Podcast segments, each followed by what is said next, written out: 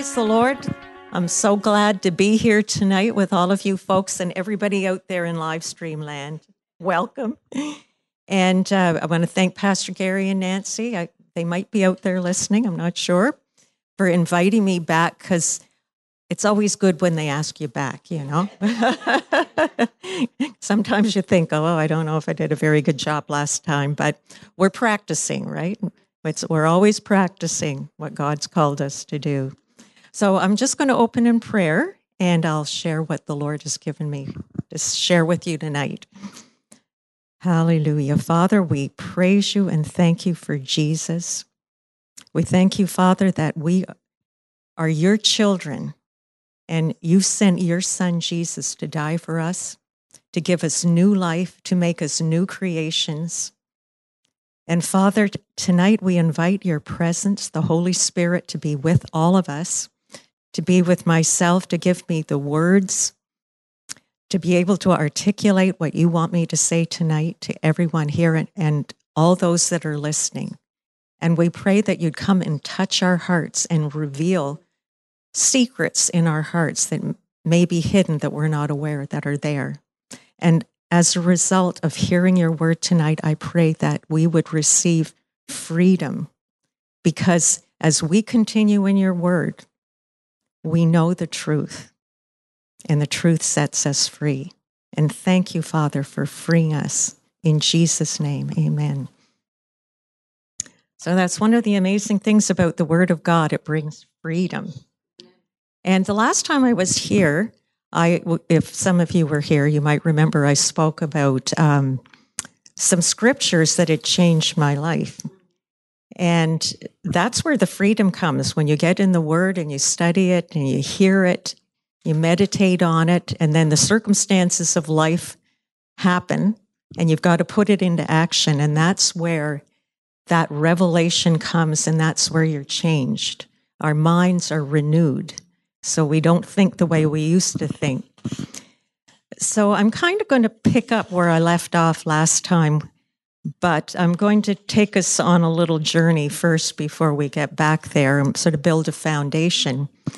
And when I was seeking the Lord, this is what He laid on my heart. It was a little different than what I thought I was going to talk about.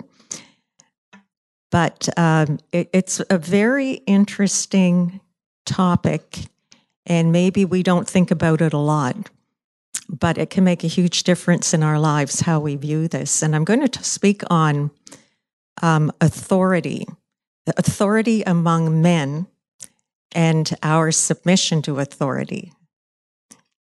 So, to begin with, the ultimate authority, of course, is God Himself. And the Bible is full of scriptures that tell us that. And I'm just going to read a, a, few of them to you because there's so many. But I like this one in Isaiah 45 18. It says, For thus says the Lord, who created the heavens, who is God, who formed the earth and made it, who established it, who did not create it in vain, who formed it to be inhabited. I am the Lord, and there is no other. That, that's kind of it right there. He is the Lord, and there is no other. There may be people that think they're lords, but they're all under the authority of God, whether they realize it or not. Now, in the book of Daniel, when Daniel was interpreting a dream for King Nebuchadnezzar, he made the statement that the Most High rules in the kingdom of men and gives it to whomever he will. And one of our favorite scriptures is Psalm 46:10. It says, "Be still and know that I am God." And we often focus on that part of it, and that that's a great sentence right there. But it says, "I will be exalted among the nations; I will be exalted in the earth." That's why we should be still and know that He is God, because He's got the last word. And in the book of Revelation, I, I love this scripture too. It says, The kingdoms of this world have become the kingdoms of our Lord and of his Christ, and he shall reign forever and ever. So ultimately, God is going to reign. So he is the ultimate authority. But it says in, in Romans 13, which we'll be looking at later, all authority comes from God.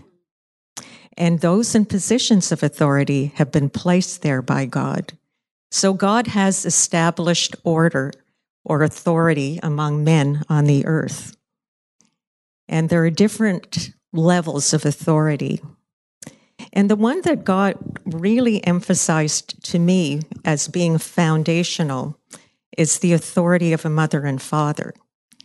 Now, the Ten Commandments include one commandment that commands us to honor our mother and father.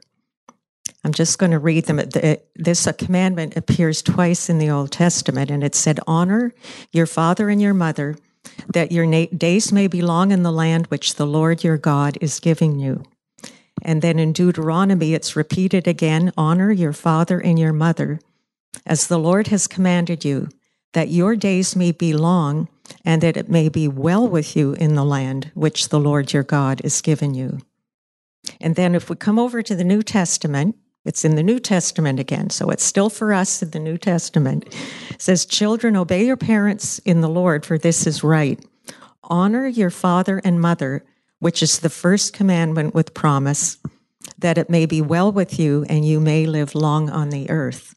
And I think this is perhaps an overlooked commandment. This is a very important one. And if you're not having a good long life, this could be the reason. It could be other things, but it's always good to have a look at this commandment and make sure that you're honoring your mother and father. And this can be probably very controversial because we all know that not all mothers and fathers are really worthy of honor. There are absentee mothers and fathers, there are abusive and neglectful mothers and fathers. There are mothers and fathers that really don't know what they're doing and they're busy and they're struggling. And then there's a, a, whole bunch that are just trying to do their best. They don't always get it right, but they're trying to do their best.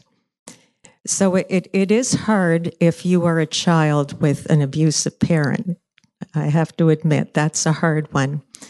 But if you, I think most people have parents that are just trying to do their best. You know, when I think of when I was growing up, of course, I probably heard this commandment, but I never thought about it. I don't think kids really think too much about this unless your parents really drill it into you. And, but I had strict parents, you know, and they were they were the kind of parents that were trying to do their best. And the thing is, when you're a kid and your your parents are saying you can't do this and you can't do that, you don't understand why. You just know that they're raining on your parade. And you tend to be resentful. You know, I, I don't know about you, but there were times when my parents would say, No, you can't do that. And I'd go, I wouldn't let them see me because I'd be in big trouble if they saw me complaining. But, you know, you go off to your room muttering and saying nasty things behind their back. So th- that is common, I think, with kids because we don't know any better. We're sinners and we don't know any better and we're selfish and we just want what we want. But then when we grow up, we realize, especially if we get to be parents ourselves, we, we understand why they were saying what they were saying. And now we're trying to tell our kids the same thing and getting the same results. But, you know, even if you have really great parents and they're trying to do their best, it's it's hard to avoid those situations in which there can be conflict or bad feelings and you can even develop a very rebellious spirit if you don't del- deal with it. And the reason why it's so important with parents is because it affects every other area of authority that you're going to run into in life. It's going to affect the way you behave in school with your teachers and your future employer, and um, even the the law. You know, you can be in trouble with the law if you don't learn to respect authority, and of course, the government as well. You may not obey the laws of the land.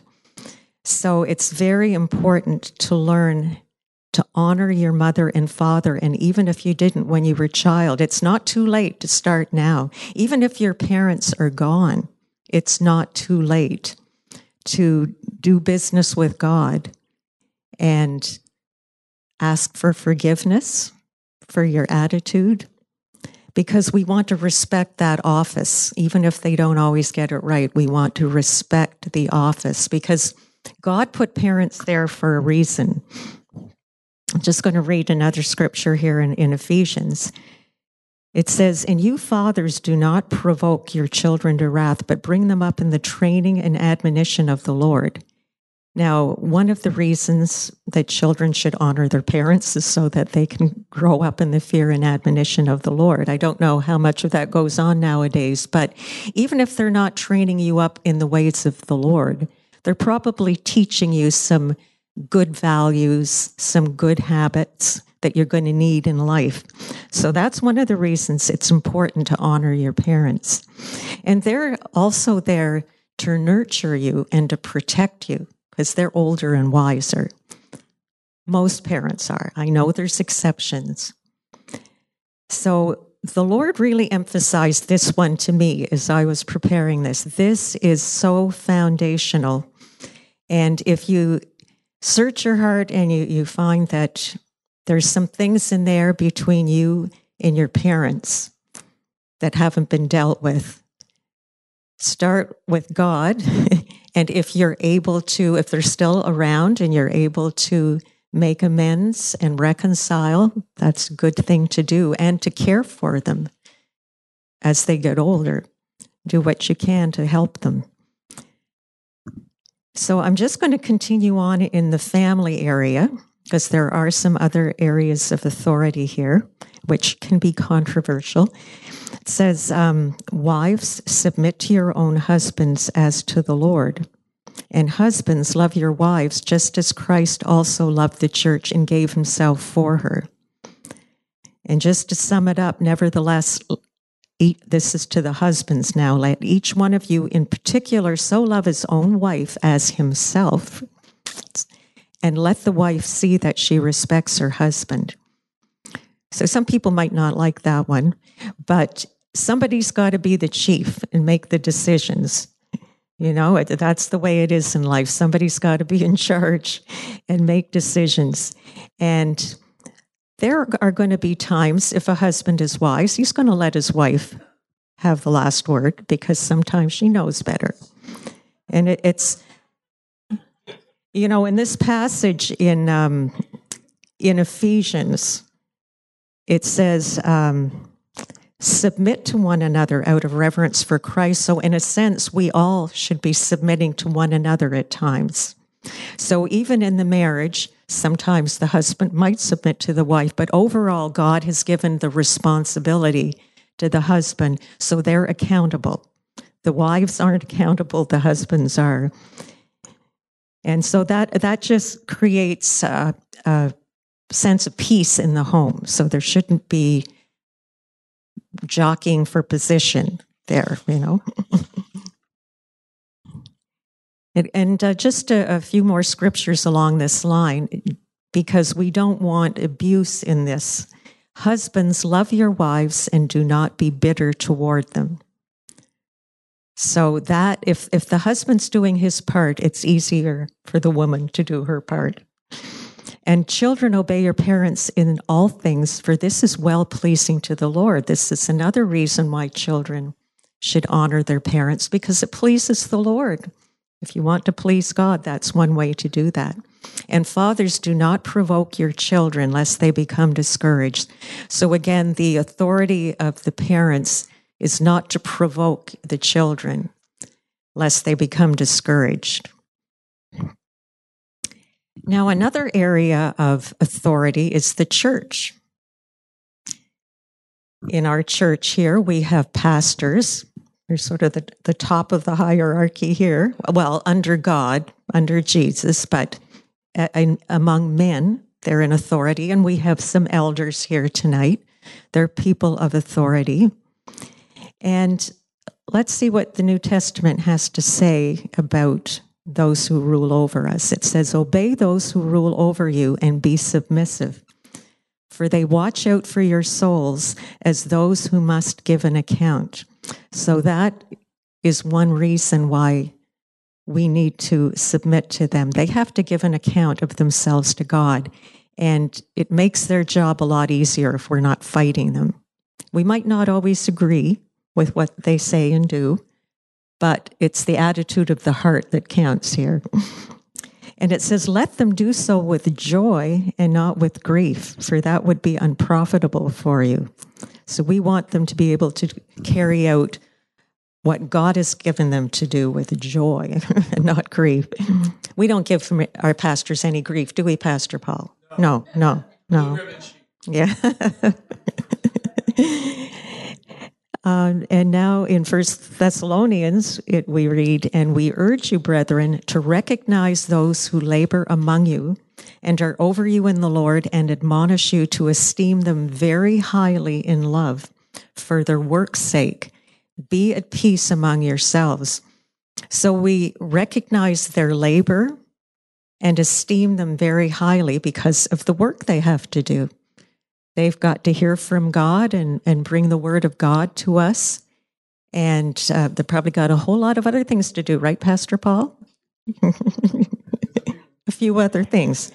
So we might not even know what they all are, but we honor you. Let the elders who rule well be counted worthy of double honor, especially those who labor in the word and doctrine. Another reason to honor those. It says double honor. And so the Lord has given the responsibility and accountability to pastors to lead the flock of God.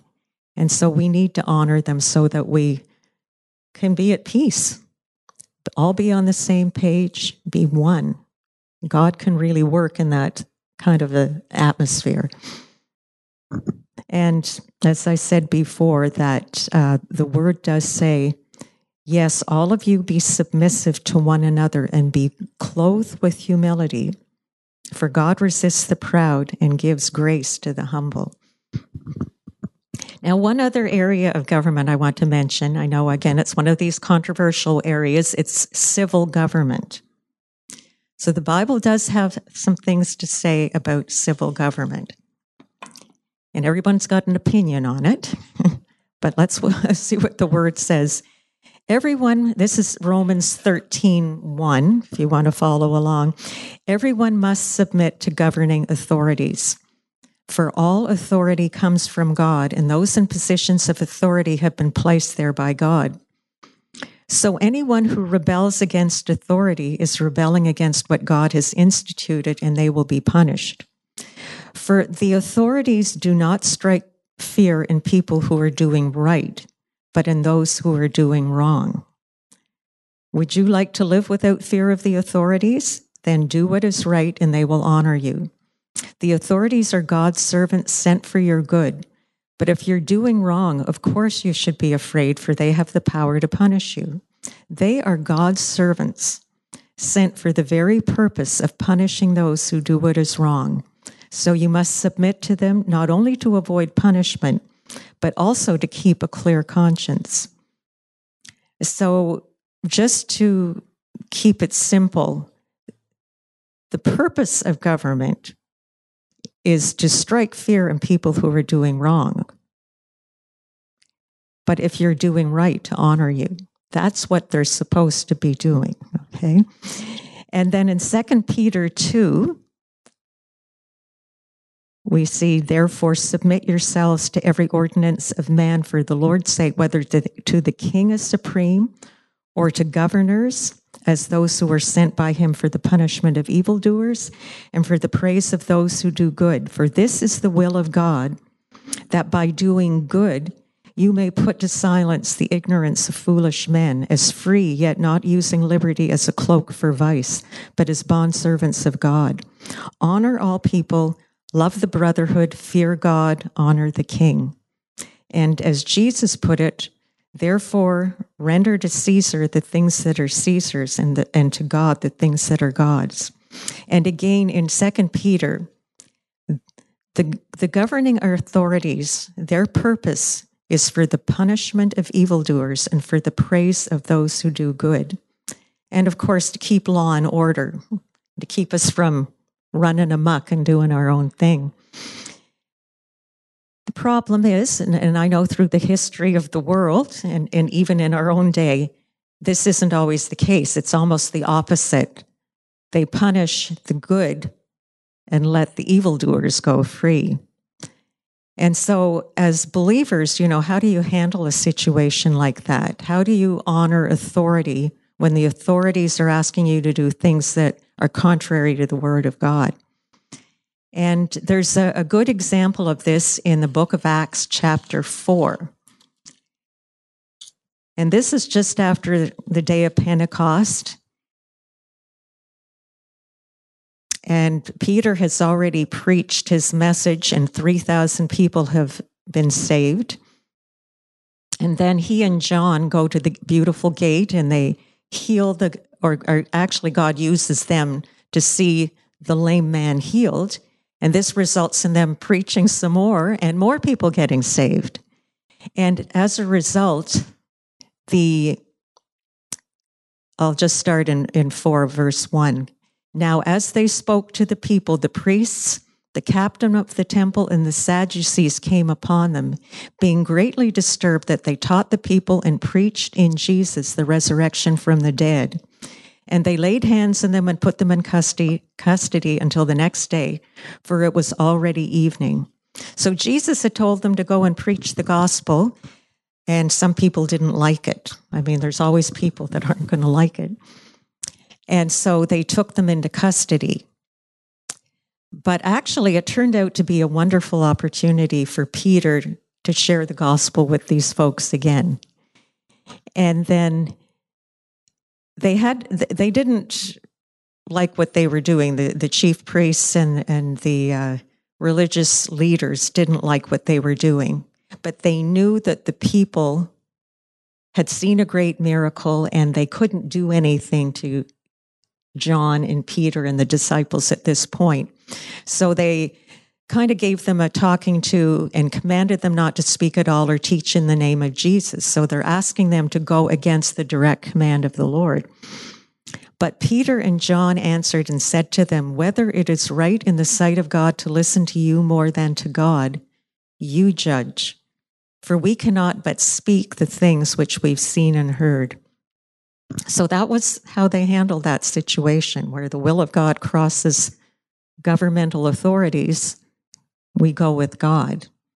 Now, there are many times in the book of Acts where this sort of thing happened. In this case, they let them go, but in some cases, they were imprisoned, they were killed, but they were still willing to obey God, even when the governing authorities didn't like it or tried to silence them. And they really weren't very successful in silencing them because the church just grew in leaps and bounds. And in many cases, the Lord delivered them too, you know. But what I wanted to really get at is not just how we act outwardly, but what is the attitude of our heart towards authority? I think that is the whole crux of the matter. And going back to First Peter, this is where I kind of ended up last time I was here speaking. First Peter 2, I'm going to go to. And I'm going to verse 21. So it says, For to this you were called, because Christ also suffered for us, leaving us an example that you should follow his steps, who committed no sin nor was deceit found in his mouth. Who, when he was reviled, did not revile in return. When he suffered, he did not threaten, but committed himself to him who judges righteously. So, this would be Jesus going to the cross. And he knew he was going to the cross. He wasn't trying to get out of it. He wasn't trying to uh, come up with a defense, even though he had one, even though he was innocent. He wasn't trying to get away. So he he had people insulting him, beating him, but he didn't revile in return. He didn't try and get even. He didn't threaten them. And but it says he committed himself to him who judges righteously. And I think that's a huge key right there is committing yourself to God. And he, he had such a, a pure heart in this matter that even on the cross, he said, Father, forgive them for what they know not what they do. I mean, not only did he not want to revile and insult them, but he wanted the very best for them. He knew they didn't know what they were doing, and his desire was that they would be saved. And that's why he was going through all of this and taking the beating and, and the crucifixion and the pain and the suffering for us because of his love and mercy and grace. So he is our example here. Now I'm going to go to chapter three. This is what I, I want to get to now. It says, in this case, they're talking about wives, but it could be other situations where you're submitted to authority. Wives, likewise, likewise, like Jesus, who didn't revile or insult, but committed himself to the Lord, likewise, be submissive to your own husbands, that even if some do not obey the word, they without a word may be won by the conduct of their wives. When they observe your chaste conduct accompanied by fear, do not let your adornment be merely outward, arranging the hair, wearing gold, or putting on fine apparel, but rather let it be the hidden person of the heart, with the incorruptible beauty of a gentle and quiet spirit, which is very precious in the sight of God. So when I used to read this in the Bible, my husband can probably attest to this, but I did not have the the the, the gentle and quiet spirit. Um, did somebody say something out there? um, and but I, I said, Lord, it, it's it's precious in your sight. I want to have that. How do you get that? And it took me a while, but as we study and meditate the word and pray about and ask for revelation, He will give it to you. And so I just want to talk about that tonight. In this particular situation, it's not maybe the same in every situation, but in the husband and wife situation, God want, doesn't want us nagging our husbands, and He doesn't maybe want us manipulating them with our outward appearance, although we should look good, I guess. But but it's our character. It's that meek and quiet spirit because that person is trusting God. They've entrusted them, their self, their husband, their situation to God.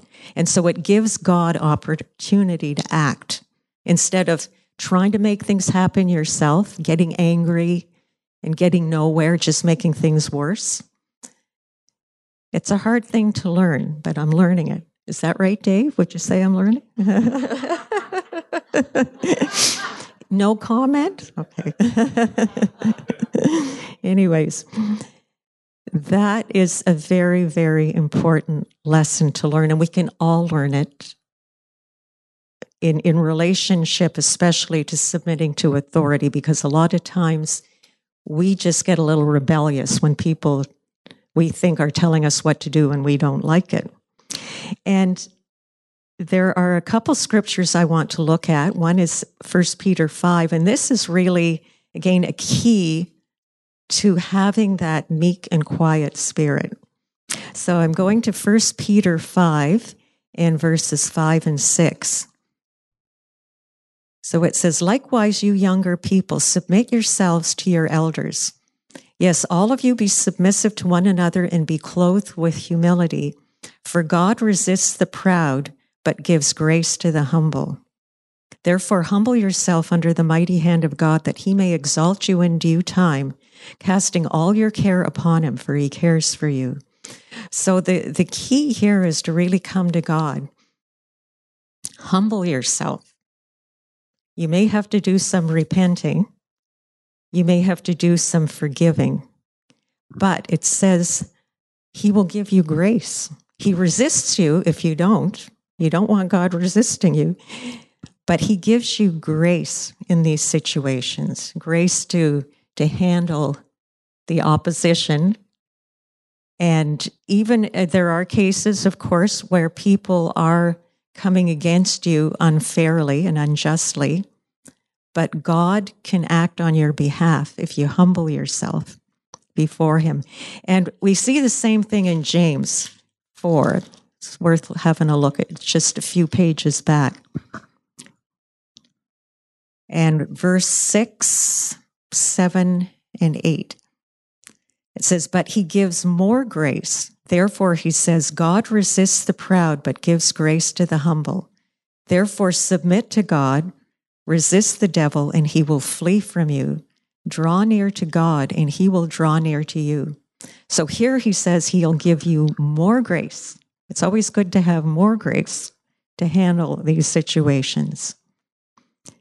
And I know we already looked at um, the example of Jesus. There's lots of examples in the Bible, and I'm not going to go through all of them tonight. But one I always uh, kind of admire. Again, it's it's a wife or a wife, a soon-to-be wife called Mary, the mother of Jesus, and and in Matthew one. Um, I just want to turn there and look at the situation she was in. I think I think she's a, a wonderful example of this. We know that uh, she was visited by the angel Gabriel, and she was offered the assignment to be the mother of the Son of God, and she accepted the assignment. And probably that assignment was going to have a lot of challenges with it, but she just accepted it and, and, decided to trust God.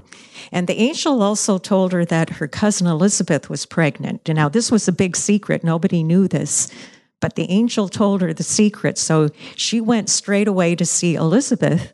And Elizabeth recognized by the Spirit of God that was in her womb in John the Baptist that she was the mother of her Lord. So she spent three wonderful months with Elizabeth, probably both enjoying being pregnant together with these very important men. But she had to go back home. And how do you tell the man you're betrothed to the circumstances of your pregnancy? And I don't think she tried to tell him. I don't think she said anything. That uh, you may think differently. I don't think she said anything. So in verse 18, it says, Now the birth of Jesus Christ was as follows. After his mother Mary was betrothed to Joseph, before they came together, she was found with child of the Holy Spirit. Then Joseph, her husband, being a just man and not wanting to make a public example, was minded to put her away secretly. So poor Joseph, he didn't know what was going on. And he, he probably felt really bad. He, he was probably looking forward to marrying Mary, and now he couldn't. And he could have done a lot worse, but he just wanted to quietly put her, her away because it says he was a just man. But while he thought about these things, behold, an angel of the Lord appeared to him in a dream, saying, Joseph, son of David, do not be afraid to take Mary, your wife, for that which is conceived in her is of the Holy Spirit and she will bring forth a son, and you shall call his name Jesus, for he will save his people from their sins. So he followed the leading of God here and listened to the angel, and he jumped right in and he married Mary. So God took care of Mary here. And God was going to take care of her many other times in the future as well. But she had to just entrust herself to God and trust that, you know, here I am, this young girl, becoming the mother of the Son of God, the Messiah. I mean, what an awesome responsibility. But both Mary and Joseph accepted the assignment, and they had to just be trusting God to do this because imagine having to raise the Son of God eh? and get it right. Whoa. And even later on, we read about Jesus himself when he was 12 years old and he went to Jerusalem to the feast with his family and he stayed behind for three days. And then when they found him, Mary kind of gave him a bit of a talking to and said, You know, son, how could you do this to us? We were worried about you. And probably as a 12 year old kid, he might not have had the maturity to understand how a parent would be concerned about that. So it said after that that he submitted himself to his parents. Even though he was the Son of God, he submitted himself to his parents and he honored his mother and father. So that's another reason why God could use him, because he had to learn to submit at that level so that he could submit to his Father in heaven. So I'm just going to uh, leave it there. I was thinking, you know, a couple weeks ago, Pastor Paul was teaching on Psalm 37, which is just an awesome psalm. And there's so much in that psalm that really goes, I think, right along with what I've been talking about tonight. And I just wanted to pick out a few key verses because they're so good. Um, Psalm 37, verse 5, it says, Commit your way to the Lord, trust also in him, and he shall bring it to pass. So if you think you've been hard done by somebody, um, commit it to the Lord and trust in him, and he will bring it to pass. It says in verse 9, For evildoers shall be cut off, but those who wait on the Lord shall inherit the earth. In verse 11, But the meek shall inherit the earth and delight themselves in the abundance of peace. Verse 34 Wait on the Lord and keep his way, and he shall exalt you to inherit the land. When the wicked are cut off, you shall see it. And the last two verses are just the grand finale. It says, But the salvation of the righteous is from the Lord. He is their strength in time of trouble. And the Lord shall help them and deliver them. He shall deliver them from the wicked and save them because they trust in him. So, to finish off tonight, I thought what I would do is just pray and lead us in prayer. Maybe we can just do some business with God tonight regarding these issues. Maybe you've already done this, and so you're good. But maybe the people out there in live stream land, they haven't. So I'm just going to pray um, along the lines of the things I've taught tonight. We're going to humble ourselves before the Lord.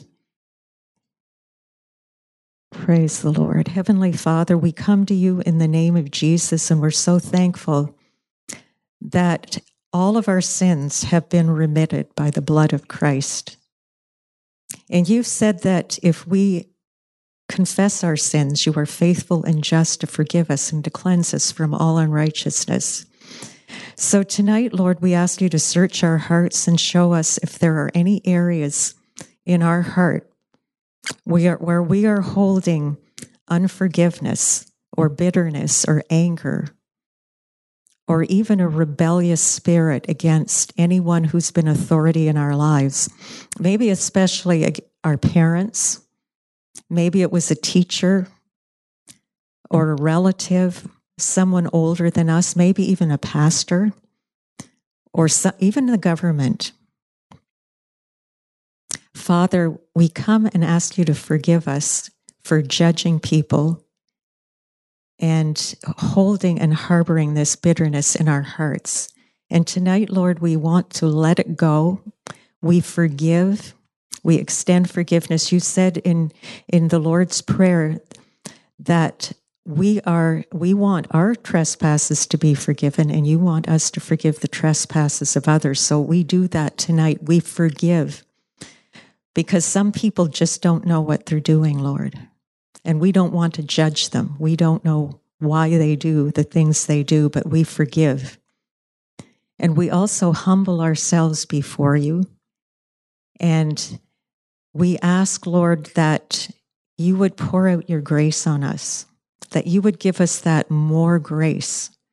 And we invite you into our situations where we need justice, where we need to see things turn around where we need reconciliation of relationships. We submit these situations to you, Lord. And if there's anything that we are to do or are to say, please show us what they are and give us the wisdom to speak and act with that gentle and quiet spirit that is of great value in your sight. And so we commit these things to you tonight, Lord. We thank you for revealing these things to us. We thank you for your mercy. In Jesus' name we pray. Amen. We hope this message has encouraged you in your relationship with the Lord. For more information and ministry resources, we invite you to visit our website at www.newcovenantchurch.ca. We look forward to you joining us next time as we continue to live victoriously.